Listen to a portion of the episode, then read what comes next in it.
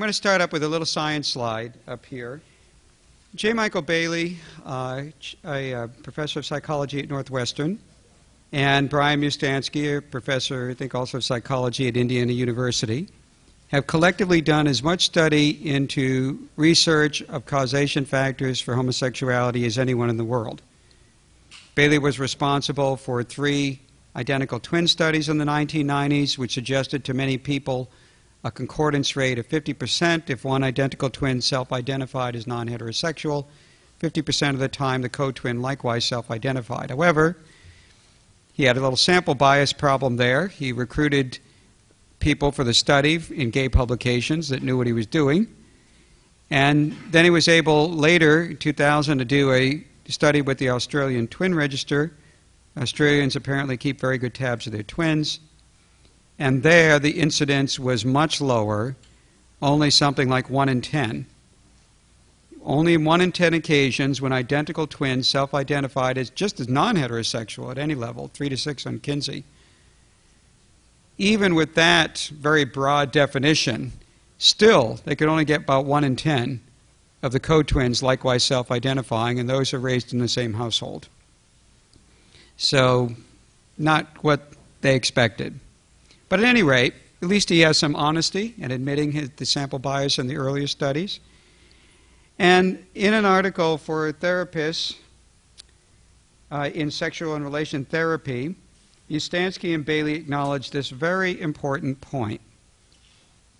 Despite common assertions to the contrary, evidence for biological causation of homosexuality does not have clear moral, legal, or policy consequences. And these persons are, they believe very strongly in affirming homosexual union. So to assume that it does have such consequences logically requires the belief that some behavior is non-biologically caused.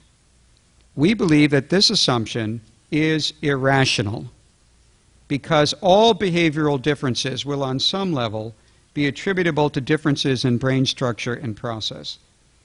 Thus, no clear conclusions about the morality of a behavior can be made from the mere fact of biological causation because all behavior is biologically caused. Did you catch that? All the arguments about are they born gay, not born gay, etc., irrelevant for moral decisions and policy making. Why? Because if you accepted innate urges as a basis for morality, you would in the end have to accept everything. Because as they note, at some level, all behavior is biologically caused. So the issue of biological causation is a moral wash. It is irrelevant. Here's a secret. Man, I'm going to disclose it. You'll drum me out of the Men's Society because we women took a blood oath about this you may not have known about. And that is, men said, did we do that? Some men said, no, you did take that.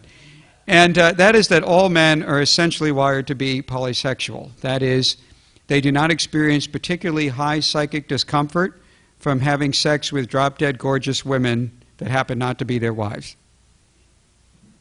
There's a little kept secret. Now, they shouldn't do it, and we try not to do it. You know, I've talked it over with my wife. She said that would be a terminal condition. How so? I'd kill you. So she's just joking, of course, I think. I'm not quite sure. But I digress. It is the case that men, it's much more difficult for men. They had a study, worldwide study done, I think, in 2003 or 4, federally funded, around the world, first world, third world, tribal societies, industrial societies, 10,000 people surveyed. And they came to the astounding conclusion that it is a cross-cultural phenomenon that men find monogamy more difficult than women. To which I say, these are your tax dollars working hard for you. I don't know why they just didn't phone me up in my office. I'd have told them. And they could have saved themselves a lot of time and money. I mean, it's pretty obvious. It's not only a cross-cultural phenomenon. In most cases, it's a cross-species phenomenon, as nature textbooks have noted. So what? Men find monogamy more difficult than women. They have 10 times the main sex hormone, testosterone, than do women. They think more about sex than women do. They struggle more with sexual urges that women do. So what? If you said because we're born that way, it should determine morality, you've now endorsed for men polygamy, or more specifically, polygyny. We would go back to the situation in Mosaic society in ancient Israel and around the world at that point in time. Okay? But we don't. Because it doesn't matter what innate urges you experience. That is not a morality argument. Most people on the drop of a dime could think of dozens of urges they do not ask to experience, but they do experience. But it does not thereby validate the impulse. All right? Who here has never felt anger, jealousy, envy, pride, covetousness? Nobody. Anyone want to extol those things as virtues? No, the fact that they're innate doesn't make them moral. And that's why Christianity has this image of the necessity of taking up one's cross, being crucified with Christ, and denying oneself and losing one's life. Because it doesn't matter what your biological urges are. God is interested in remaking you in the image of Jesus Christ by any means necessary. And C.S. Lewis has a wonderful analogy here where you can kick and scream all you want. You know, if God were a cosmic sadist, well, then maybe he would get his jollies at a certain point and leave us alone. But God is not a cosmic sadist. God is the cosmic surgeon. And he's not interested in mere cosmetic surgery. He's interested in deep tissue surgery. And that means by any means necessary, he will transform us into the image of Jesus Christ. And it doesn't matter how much you complain. That's what God's mission is for your life. And that often occurs in times of deprivation, and it often occurs in times of difficulty, and it normally occurs in opposition to one's innate desires. Because we are innately oriented towards ourself. That's the worst form of orientation. Self-orientation, not towards others and certainly not toward God. And that's what God is trying to root out of us. We didn't ask to have those impulses, we simply do. So if even scientists who are strong proponents of homosexual behavior says, the issue of how, to what degree these desires are innate, biologically wired, genetically transmitted because of an influx of reduction of male hormones in the womb, whatever it is, whatever the argument is, who cares? What does it matter? We are not just simply the sum total of our biological urges. Okay? We're not brute animals or beasts. We're human beings created in God's image. So this is certainly the notion that because I have these urges, I'm born that way and that's what God wants me to do. That is pure paganism. But even pagans recognize it's also stupid. It's illogical and cannot be consistently applied. Okay, so let's just get up. To me, I do think that there are some significant congenital influences for some homoerotic development. And that homoerotic urges can be very difficult to eradicate completely, certainly, or even sometimes significantly. I certainly do, and we've seen examples here, and I've seen many examples in my life of persons who have virtually or perhaps even totally eliminated such urges, but I do not think that is the norm. It's not the usual frequency. So what? Look at AA. Does AA say it's going to cure anyone of alcoholism? And tell them, in fact, probably we're not going to do that. Well, what's the point of AA? Management of the unwanted impulses. And there's some hope for reduction in their intensity over a period of time with appropriate treatment and sometimes even without treatment. But complete eradication, not likely. Now, I just simply don't know nobody knows what the real possibility is, what kind of frequency levels we're talking about here for the elimination of same-sex attractions with a certain amount of therapy done rightly over a certain period of time. We just don't know the answer to that question. But I think the evidence indicates it's not the majority. so what? I became a Christian, and when I became a Christian, I retained most of my fleshly impulses, and perhaps all of them. But I gained something different, the Spirit of Jesus Christ, enabling me to do what God wants me to do. And even unbelievers are not compelled to behave in certain ways just simply because they experience urges. So, you know, I have questions about the whole issue. I think the evidence is not entirely in from scientific studies yet, but ultimately it doesn't matter. That's just my personal point of view. Not everyone will agree with that on both sides. I think it's multifactorial. It can involve congenital influences, early childhood socialization factors. It can, like for example, parental relationship, peer development. It can involve macrocultural matters like the degree to which society promotes or does not promote the behavior in question. It can involve individual psychology and how an individual responds to certain external stimuli. It can involve incremental choices that one makes in life, which may even be blind choices. One has no idea that choice A is going to lead to result Z down the line. So how much each of these elements of the five or so that I mentioned here factor into any individual probably varies from individual to individual. It just ultimately doesn't matter. It's not a decisive moral consideration. Why do we disagree in the issue? We disagree in the church and elsewhere because, but I'm talking primarily here about the church, because of different hermeneutical scales. That is, different interpretive priorities. Traditionally in the church, this is how we have prioritized determining what is right and what is wrong. Scripture is number one, head and shoulders over everything. Not even just one, like one in a series. It's way over everything else. Followed by philosophic reason. In this case, it would be a nature argument. You can see there's some similarities here to the Wesleyan quadrilateral, but I've altered it a bit. Scientific reason. We can throw in tradition along with Scripture, but it doesn't say anything different on this issue, and to me, secondary to Scripture anyway, so that's why I didn't bother mentioning it, but you could throw it in there. Scientific reason, distinguished from philosophic reason. That is evidence you get from observation, data, and experience. Now, in that order. Now, it's not because experience isn't important. It's because experience isn't self-interpreting. And you have an experience, but what are the lens that you use to interpret the experience as to whether the experience is good or bad?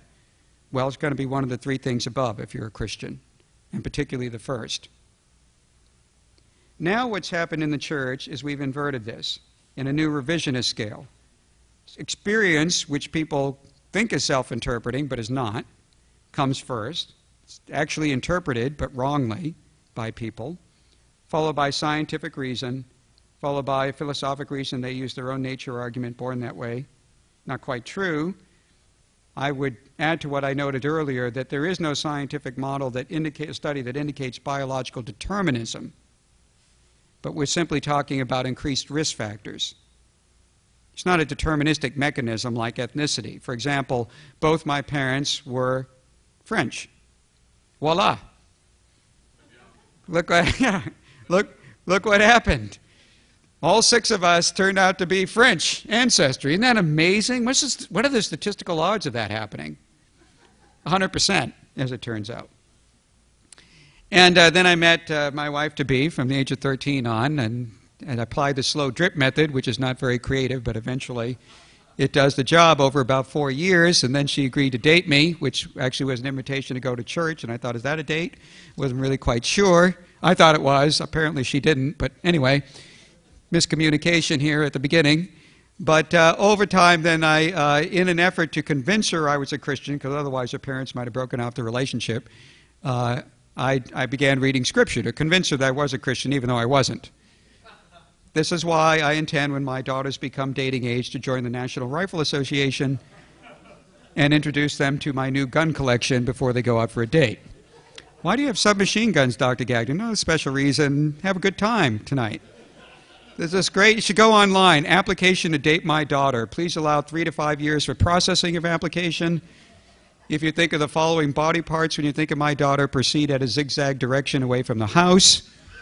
If you return my daughter after a certain hour at night, my Agent Orange kicks in, I wear fatigues, and you'll see me at the window fully armed. So anyway, I like that. It's just, you know, of course I'm not going to do all that. I mean, just put him in a Just put him in a convent. Why, you know, why worry about it? But no, I'm kidding. Obviously kidding. Right, exactly. So anyway, my point being, what was my point? Yes, well, eventually it comes around. You see, you're 52 and, you know, it's in the queue. It all comes down eventually. So I said, you know, to my wife-to-be, one thing you lack, French. Now, she was Jamaican, African descent, a quarter Chinese descent, some English, some Irish, but of course you lack this critical element. So she bought it. And here we are married today, and our children are veritable United Nations, but they're the product of what their parents are and always will be. That's biological determinism. Okay, that is not what you have in the case of homosexual impulses, even though there may be congenital influences. So philosophic reason followed by scripture dead last. Really, to put it dead last means it's nowhere. And so it's like playing a card game, and we disagree about what the priority of the trumps are. One team says, well, I think the trumps are spades, clubs, diamonds, hearts, in that order. The other team says, no, we disagree. We think it's hearts, diamonds, clubs, spades. Invert it. Now try to play the game. You can't play it. You don't agree about what the priorities are, let alone how to interpret the individual elements. And that's why the church is fracturing, and why this issue extends simply beyond itself, localized self, to something much broader about how we interpret. What is the debate about? It's about a core value in Scripture's sexual ethics. This satisfies all the elements of what could constitute a core value. It's pervasively held in Scripture, even when not explicitly mentioned, because as we noted, every text in Scripture of any genre that has anything to do with sexual relations always presumes a male-female prerequisite, whether it's narrative, laws, proverbs, poetry, exhortations, metaphor, whatever it is. It's pervasive. To ask any Jew, you think we might be able to engage in same-sex intercourse if it's committed? And expect that you're going to get a yes answer. Really, if you think that's the case, you don't know ancient history. There's no evidence for that viewpoint whatsoever, and all the evidence is contrary to it. It's absolute in its opposition. No exceptions are ever given. It's strong in its opposition. It's regarded as a particularly severe sexual offense.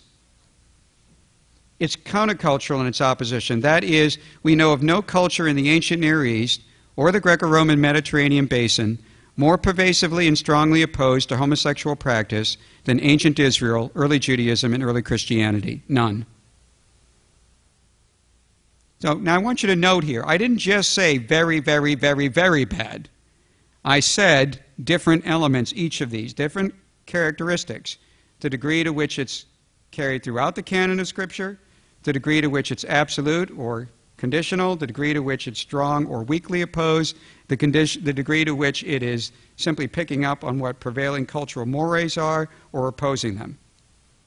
When you get all four of those in sync, it's really not very hard to figure out that in the view of the writers of Scripture, this is a core value in ethics.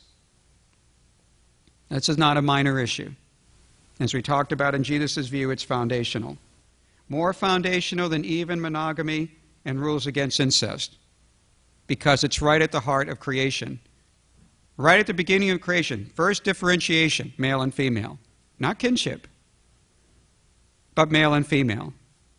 That's at the beginning, and that's why Jesus predicates his view on marital monogamy on this foundation, which makes it more significant than anything built on the foundation.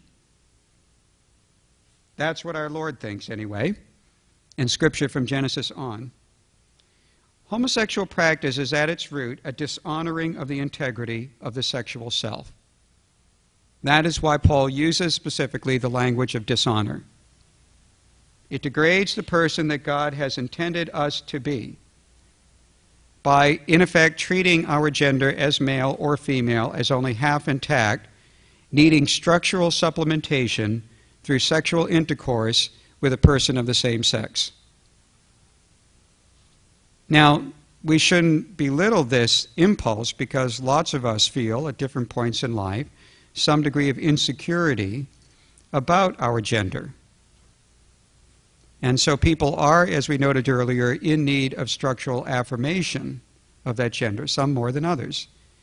Given upbringing, given congenital influences, somebody may be predisposed to have certain impulses or behaviors that society types as non-conforming. to a male or to a female. And that can increase the sense of distancing in life with persons of the same sex, and if not corrected in some way, could become a higher risk factor for wanting to overcome that deficit by uniting sexually with somebody of the same sex and getting those needs for affirmation met sexually. But that only regularizes the misperception that one is not wholly male or female. So it therefore just simply keeps going, the self-dishonorment.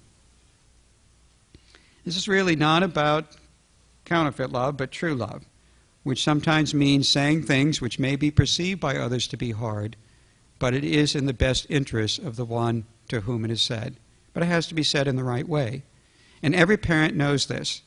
No good parent could possibly think that love means always permitting everything your child wants. That's a definition of a bad parent. A loving parent knows to be discriminating between what will be healthy and helpful for a child and what is not. And even I, who have surely the best children in the world. My two daughters, Karis and Eliana. I know you think that about your own children, but you're self-deceived, so we'll let it go. And of course, I am too. But they are very, very sweet girls. I mean, they are super sweet. If you met them, oh, they're unbelievable. But even they, I have seen evidence of sin and self-orientation in their life. Can you believe it? Not as much as my wife does, but I still see it. I think that's the way it works, that same-sex parents are more on to what their children are doing than the other sex parent, for whatever reason. At least I found that to be the case. We've already talked about the context for love your neighbor. And here's a quote from Augustine, which is very helpful, because it was once used against me by a scholar who wrote a review of my book in Christian Century, very nasty review, I should say, which misquoted me, misstated my positions, name-called, everything. It was unbelievable. Written by a scholar who previously had bemoaned the lack of civility on this issue. So I guess he meant until somebody comes out with a book like Gagnin's, I suppose. Anyway, he says, if Gagnon only believed what Augustine's dictum, love and do what you want, then we would be fine. He would be fine and would come to the same view I do. Well, I'm not a patristic scholar, but I know there's no way that any patristic author, any church father could be made serviceable to the homosexualist agenda. So I simply looked it up, Delegat quod vis fac. The context is a father disciplines rigorously his child while a boy stealer caresses a boy. Which one loves? Well, that's an interesting way of framing it, isn't it? If you just saw two men, one hugging a child and the other hitting a child, you would presume the one hugging is loving. But then when you get more information that it's discipline in one case by appropriately in a controlled manner by a father to his son, and in the other case it's a pederast who's sexually attracted to a boy, and that's why he's hugging him, well, now you have a whole different can of worms, don't you? Your interpretation of what love means has now changed because you have more truth, more information at your disposal about what actually is happening. So Augustine adds, if any of you perhaps wish to maintain love, brethren, above all things, do not imagine love to be an abject and sluggish thing, nor that love is to be preserved by a sort of gentleness, nay, not gentleness, but tameness and listlessness. It's laziness. You just don't want to do the hard work of reclaiming somebody for the kingdom. Do not imagine that you then love your son when you do not give him discipline, or that you then love your neighbor when you do not rebuke him. This is not love, but mere feebleness. Let love be fervent, to correct, to amend. Love not in, this is the great line, memorize this one. Love not in the person his error, but the person. For the person God made, the error the person himself made. Beautiful. I thank the scholar, it's Walter Wink, I thank him ever since for having supplied me with the quote and the context, which is exactly what I wish I had thought of. Beautifully said. Love not in the person his error, but the person. The error the person made. God made the person. Okay? You have to make that distinction in life. If you don't, you don't know how to love. As I said, every parent knows that. So, in context, love and do what you want means you can even implement discipline in love as a means to turning someone away from sin. Exactly the opposite of the way Wink was using it. 180 degrees opposite. That's why context is important. What's this all about? About the meaning of change in God's kingdom. It doesn't matter whether anyone loses same-sex attractions or not. They're still bound to obey God's commands. Change is total. It's taking up one's cross, losing one's life, and denying oneself. It's death to an old humanity and the creation of a new humanity in Christ. And that's expected of every believer, no pass, no exemption for anything. We already noted about the cutting off statement. The question is here really whether God's ethics trump our deep-seated impulses, or whether God's ethics have to be refashioned in accord with our impulses. Who's God, in other words, here, right? We or God? God has the right to require of us things that run against our innate urges, because there is such a thing as a fall. The greatest change that actually takes place is not, let's say, I mean, you might think, most people would think naturally that the greatest change would be, well, somebody has same-sex attractions, and then by some miracle, they no longer have same-sex attractions. That's not the greatest example of change. The greatest example of change is when the same-sex attractions remain and the person obeys God. It's no particularly great feat to obey God when you have no predisposing impulse to do otherwise. Real power, according to Scripture, takes place when, in spite of the persistence of such impulses, you obey God. That's change. So when I hear people mocking that as not real change, that is actually antithetical to any Christian worldview. That's power. Do you think Paul liked getting up in the morning and facing the fact that he could be stoned, and I don't mean drugs here, could be beaten up en route to a place, not even sharing the gospel, he just gets beaten up by robbers because he's traveling on the roads a lot. Thanks very much for that, Lord. What was the purpose in that? Shipwrecked, poorly clothed, poorly sheltered, poorly fed, beaten by rods by secular authorities, whipped or scourged, one lash minus 40, in the synagogue, because of course, you know, the limitation is 40 in Deuteronomy, so you don't want to go over that, so you do 39 to make sure you don't go. Thanks for withholding the one lash, I appreciate that. Poorly clothed, poorly sheltered, poorly fed, in constant anxiety for all his churches, opposed even by fellow Christians. This is his normal day. The greatest power ever exerted, short of anything in the life of Jesus, is Paul simply getting up in the morning and sharing the gospel again, under all these circumstances of deprivation and difficulty. You think he liked it? You think he's a masochist? No, but that was power. That was power. I should say parenthetically that no commandment of God is predicated on people first needing to lose all desires to violate the command in question. That's the reason the command is in place, because people have desires to do otherwise. I don't tell my daughters, who are currently 9 and 13, you know, girls, really, heroin's a very bad thing, and give them a whole speech about that, and drugs and everything else. I mean, they would say, what do you mean, cough syrup? What are you talking about? They have no temptation to do that at this point, so it would be foolish for me to spend any time talking about it.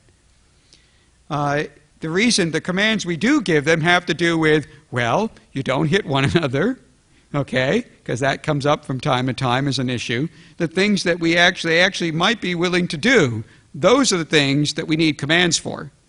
What are the best analogies to the Bible's prohibition of homosexual practice? Some people think Gentile inclusion. I'll go to the next slide for that and come back here. The issue in Acts 10 through 15 is Gentiles are included into the household of faith without having to be circumcised or obey the dietary commands.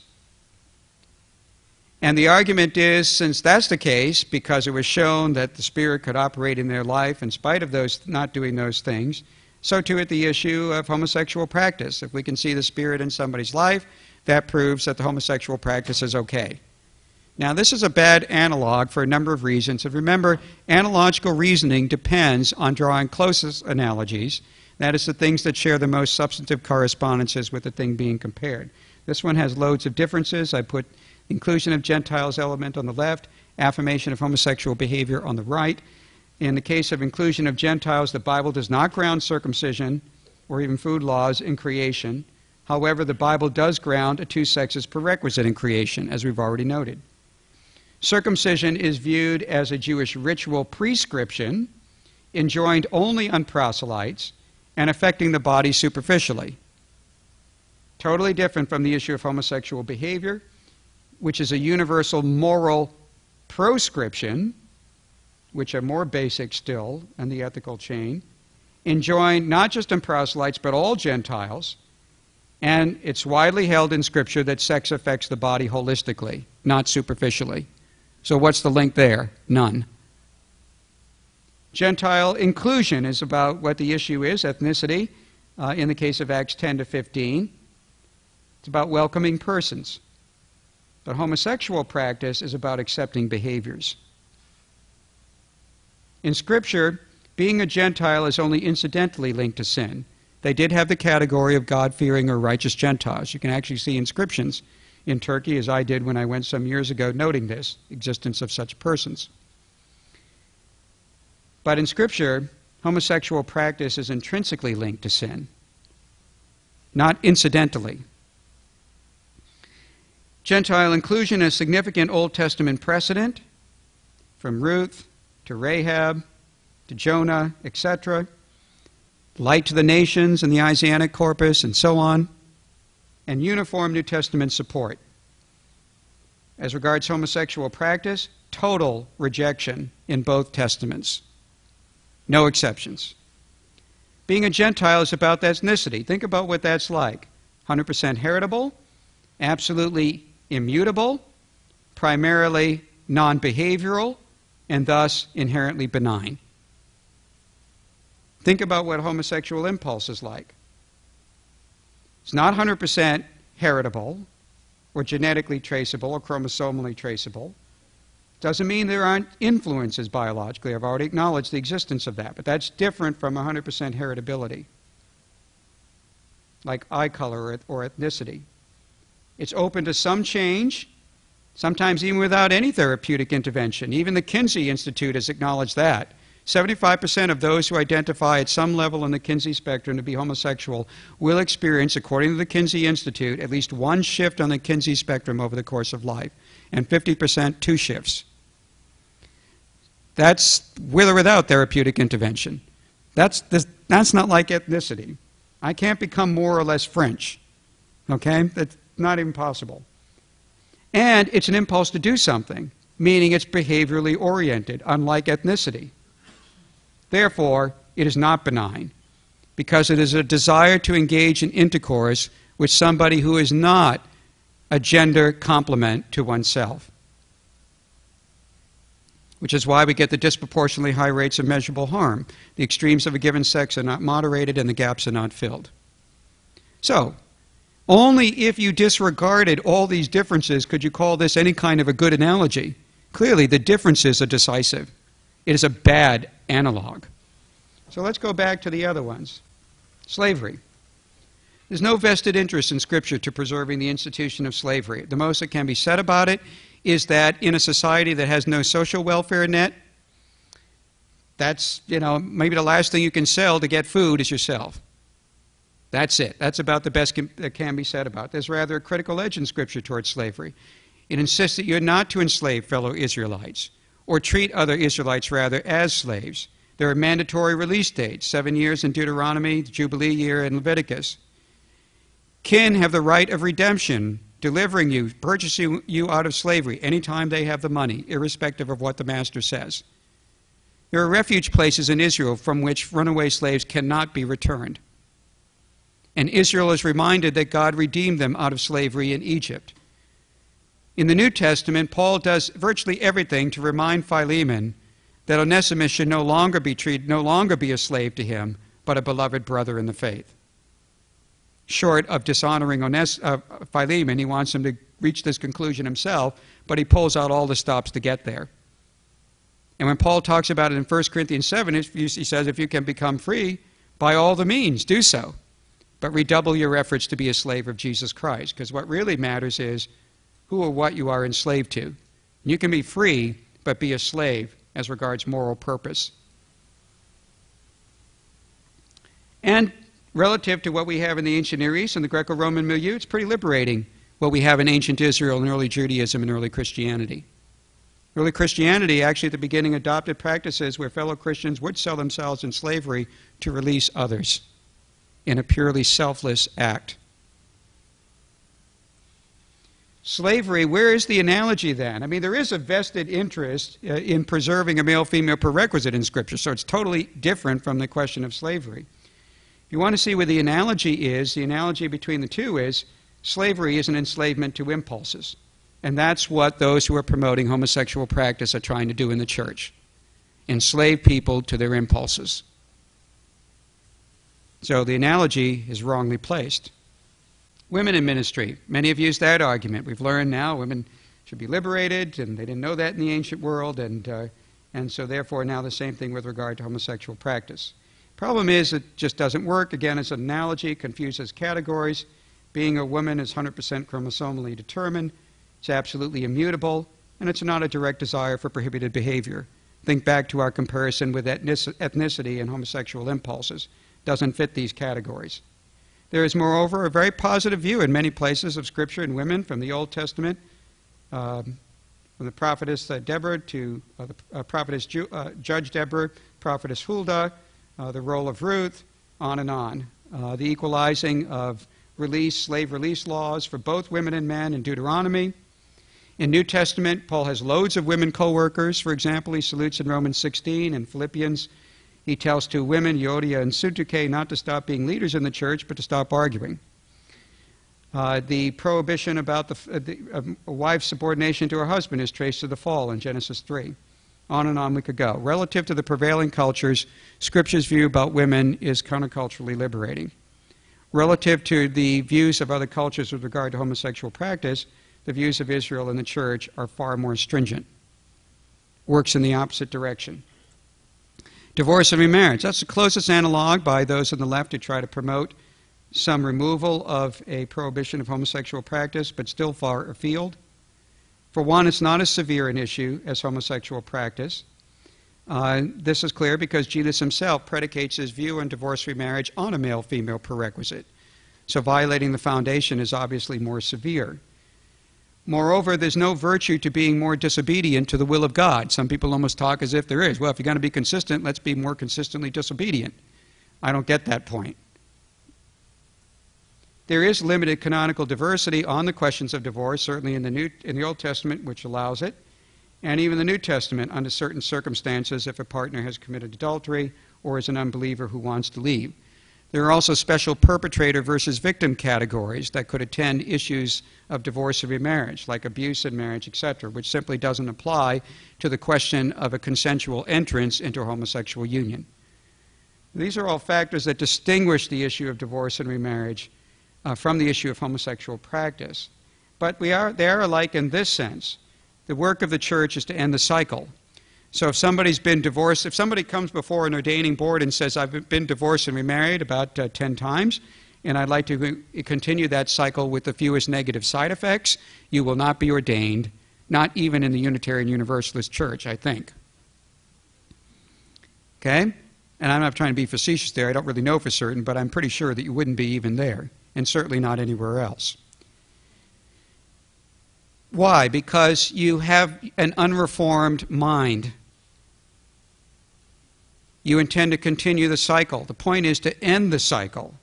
So if you are divorced and remarried for whatever reason, now make that remarriage your last and live that out in faithfulness and lifelong fidelity.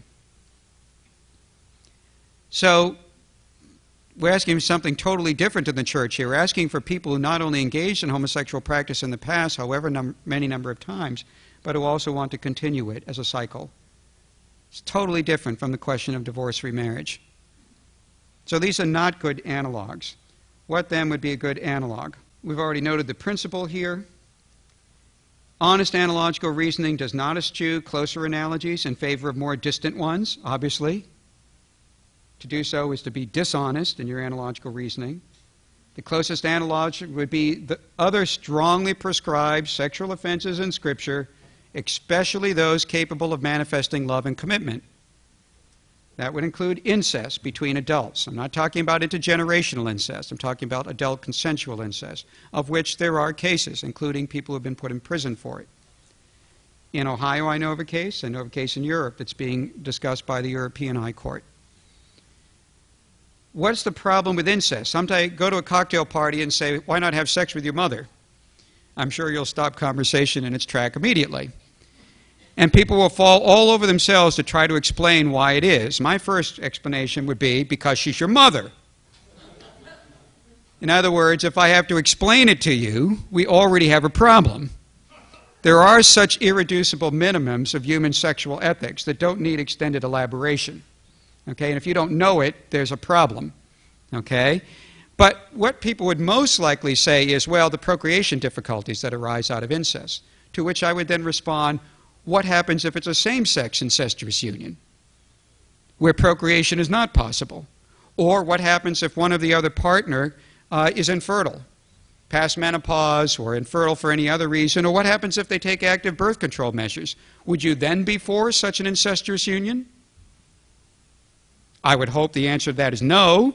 But that means if you would prescribe it even where cases of procreation don't occur, then procreation isn't the main problem. It's only the symptom of the root problem. And what is the root problem? Why is it that you have higher incidences of procreative difficulties, of birth defects, and incestuous unions? Too much genetic similarity works itself out in the procreation difficulties. What's the root problem? Someone who is too much of a formal or structural same, here on a kinship level. Isn't that the issue with homosexual practice? Somebody who is too much of a formal or structural like, now on the level of gender, which factors much more prominently in sexual issues than do kinship. Because at least incestuous couple is capable naturally of producing children. It has a higher rate of birth defects, but at least they can produce children, and it's not an absolute rate of birth defects. Homosexual unions can't even produce children, which indicates they're that much closer in identity. They can't even do anything. There's no complementarity on the level of physiology there. The sameness is even more keenly felt, but the root problem is essentially the same. Now, if you could have an example of two brothers or a brother and a sister or a parent and adult child being in a consensual incestuous relationship, they're committed to each other, they want it to be lifelong, they want it to be enduring, what's your argument against it? And suppose they add, we'll try not to have children. You have no argument unless you make the argument that there's too much formal or structural identity among the participants, which comes out in these disproportionately high rates of measurable problems: polysexuality, multiple sexual partners, sexuality for more than one concurrent partner, violates the principle of two-ness, as we already noted in talking about Jesus, the two-ness of the sexes, male and female, on which the limitation of the number of persons in a sexual union is based. Otherwise, what's your argument against a committed polyamorous union between three or more adults who are consenting, committing, and loving to each other? Oprah Winfrey on her show once, she had good polygamy and bad polygamy. She had intergenerational polygamy, that's bad polygamy. But then she interviewed four women who were all married to millionaires, different men, in Arizona, and we're all intelligent, and we're your typical soccer moms, and we're very articulate, and they all said it's our choice and we want to do this. For us, we see it as beneficial. So what does Oprah conclude at the end? I thought all polygamy was bad. Now I've learned it just depends on how well it's done. But she's right, based on her principles that she applies to the issue of homosexual practice, where formal or structural correspondences are not needed. The only logical, creation-based, nature-based principle on which you could reject an adult-committed, consensual, polyamorous union is that there's a natural, self-contained two-ness to the union, given the two-ness or the dimorphic quality of the sexes. When you bring together male and female, you've closed the sexual spectrum. A third party becomes neither necessary nor desirable. Tell me that those two are not closer analogs than the other four that I already mentioned. They clearly are. There's sexually prescribed offenses in Scripture that can be conducted by adults in committed consensual unions, and they actually are analogically or foundationally related to the prescription of homosexual unions, or inversely stated, a male-female prerequisite. They're clearly closer analogs. So I wrote about this when I did the Two Views book on homosexuality with Dan Ovaya, who's a New Testament scholar, a Virginian Episcopalian, and he just decided then not to use analogies to make his case, because he knew after I made it, he didn't have a case. I said, well, it doesn't affect me because I just don't use analogies. Well, you can't really get away with that because you're arguing, I said, for a radical departure from Scripture. You have to have some good analogy for doing so. But he just gave up the battle completely because he could see there's no arguing against this. They're clearly the closer analogs. So when people eschew these analogs to adult-committed polyamory and incest in favor of slavery, which is a terrible analog, or women's roles, or divorce, remarriage, or the Gentile inclusion, all of which don't work and have far more points of substantive disagreement, is because they're not interested in thinking analogically. They're just interested in arriving at an ideological result. So the argument is really not on their side when it comes to, and most people do start to wither when the analogies are used. I love it. I say, bring it on. Let's talk about analogies, okay? Because we could do another 2 hours on this. This is just scratching the surface here. I'm just giving a little outline here, okay?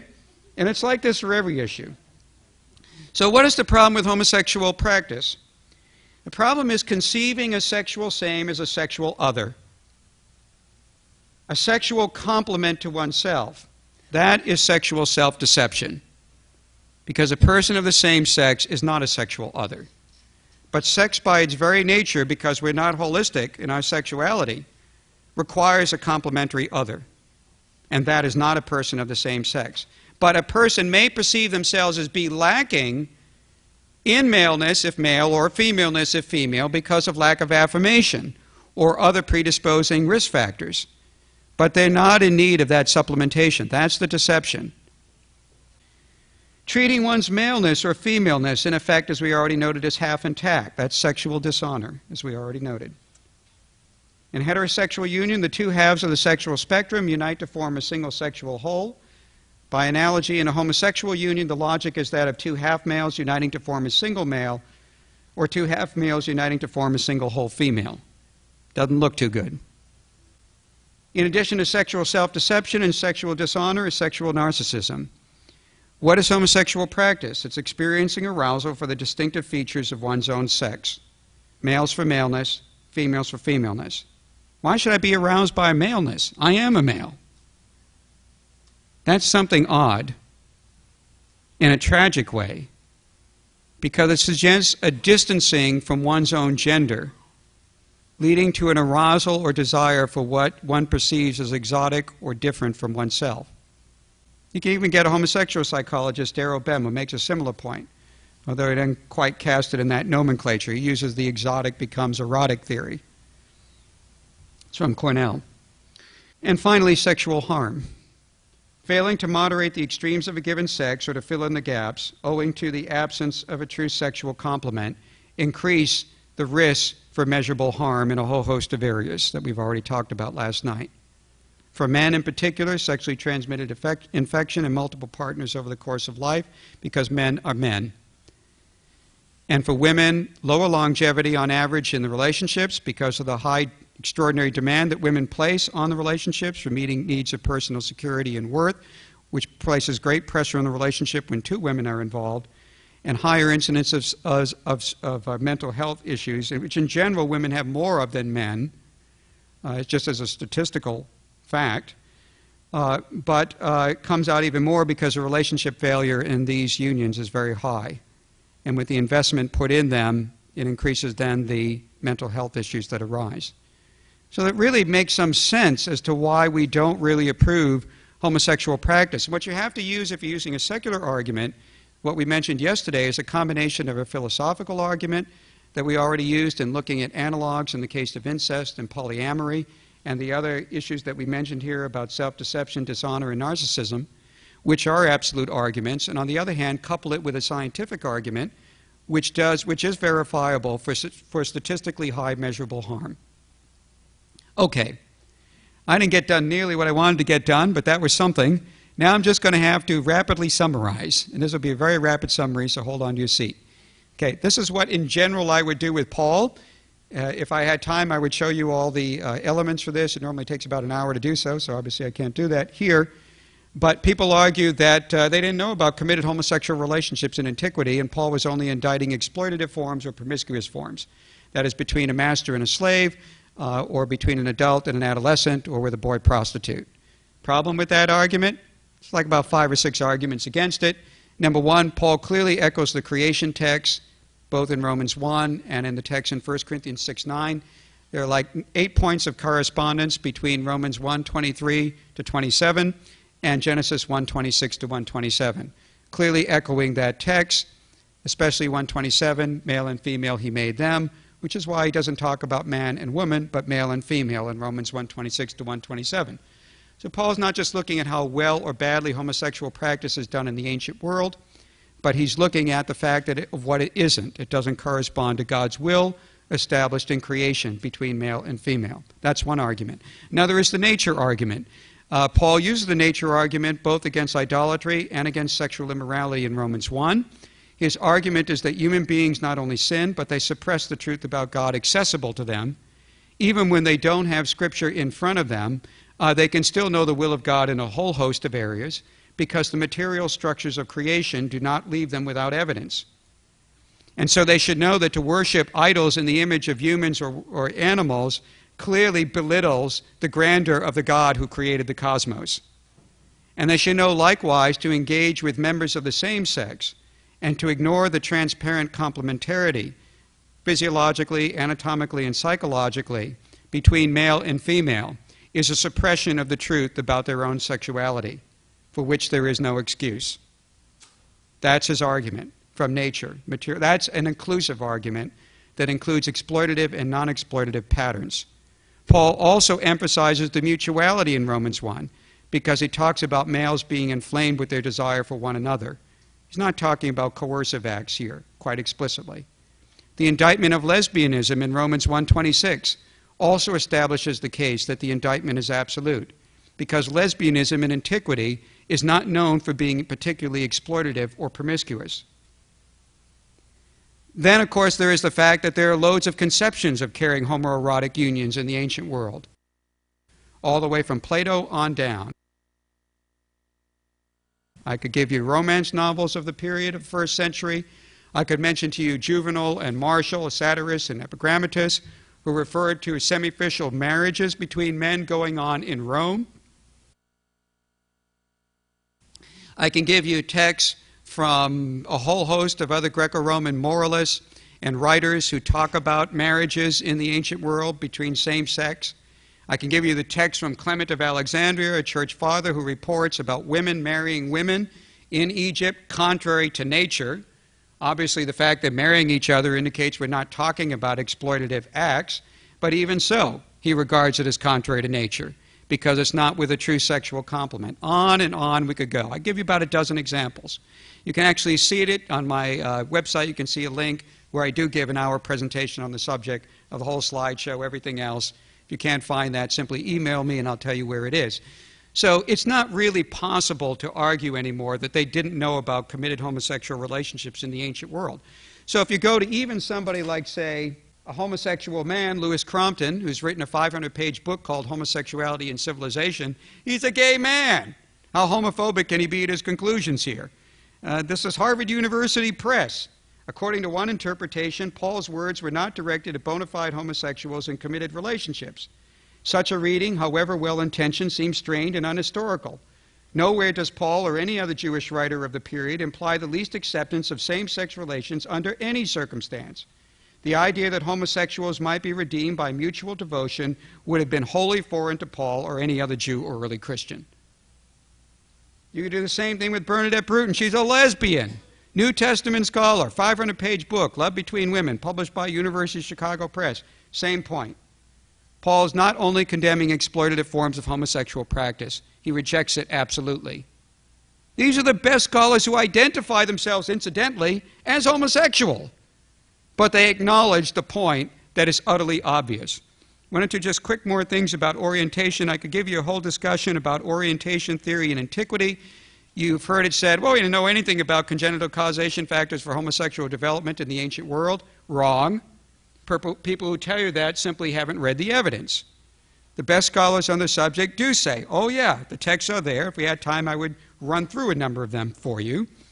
But all we have time is simply to make a quote or two here. We could quote Bruton again on the same point, who acknowledges the existence of orientation theory in antiquity for masculinized women. Instead, I'll just simply quote Thomas K. Hubbard, who's written he's a classicist, so we know something about classics. He's written the definitive source book on homosexuality in Greece and Rome, published by University of California Press, 500 pages. He divides it all up into different periods of history, from ancient Greece through the Greco-Roman imperial age, about 10 different segments. He has great introductions to each of them. He's an expert in the area. He is the expert in the area among classicists. And he says homosexuality in this era of the early imperial age of Rome may have ceased to be merely another practice of personal pleasure and began to be viewed as an essential and central category of personal identity, exclusive of and antithetical to heterosexual orientation.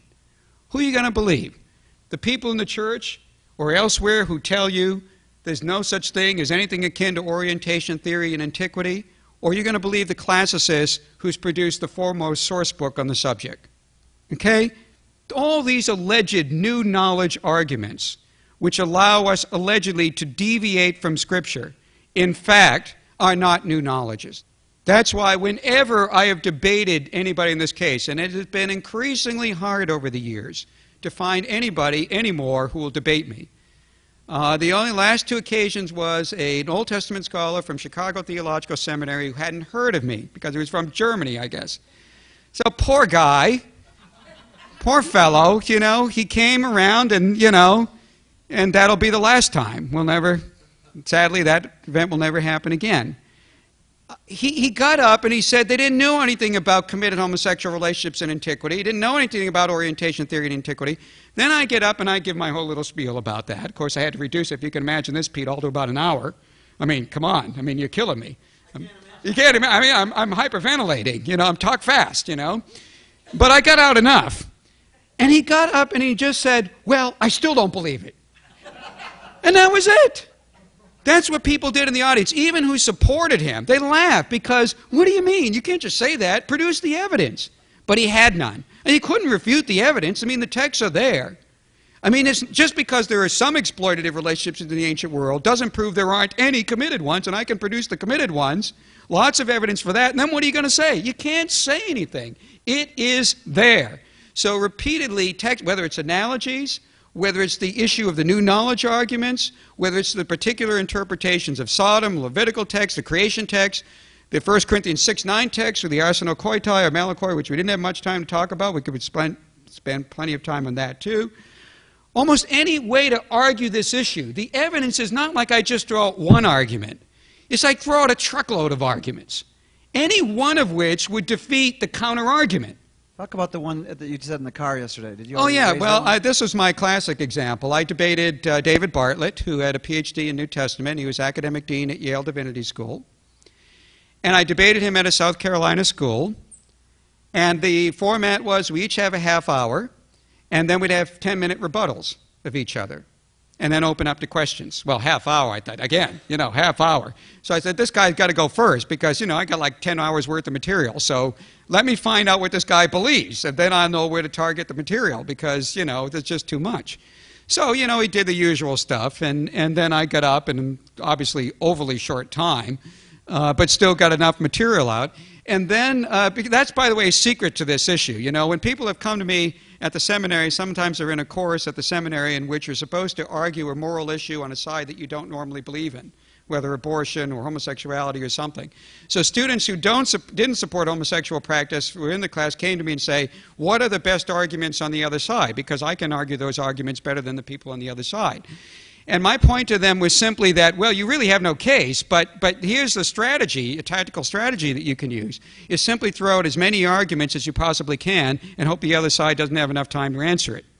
Because that's your only hope. You give enough time, And I've occasionally done all-day things, like I did one with Frederick Borish, who's a New Testament scholar, who's also Bishop of Los Angeles at the time, and we did a whole-day thing in Mississippi in an Episcopal event. And when he first saw me, he was looking at me very strange, and I wondered why he's looking at me so strange. And I walked in the room, and then he just he let out. I said to him, "Why are you looking at me like that?" And he said, "I thought you were taller." I said, "No, I just write tall, but." My personal presence is very unassuming, and that I share with Paul, I hope. But it was like a whole day, and it was like beautiful. Wow, we got like almost unlimited time here, and it was just like one of the greatest experiences I've ever had. And by the end, he had nothing. It was just like a monologue at that point, because like, okay, he's out of material. I'm just barely getting going. Now, I wanted in South Carolina, so he did his spiel, I did my spiel, then it was time for his rebuttal, David Bartlett's rebuttal. So he got up. And this is what he said, honest man. He said, well, to tell you the truth, it's not really about Scripture for me anyway. Boom. That was it. So he made his whole case from Scripture, that Scripture does not oppose committed homosexual unions. And then after I gave my little spiel, and that was only the half hour. Imagine if I had 3 hours worth of time. I mean, basically the guy didn't want a second beating. So he just said, you know. I mean verbal, obviously, and I'm not being ad hominem, it's just that the arguments are overwhelming. I'm civil and I don't insult anybody, but it's just, you know, lay out the arguments, okay, well, you know, what are you going to do? He just kept repeating the remarks. So this is not integrity. This is not academic honesty. It's not academic rigor. It's not respectable. It's shameful. There is no case except that Scripture is overwhelmingly opposed. This includes Jesus.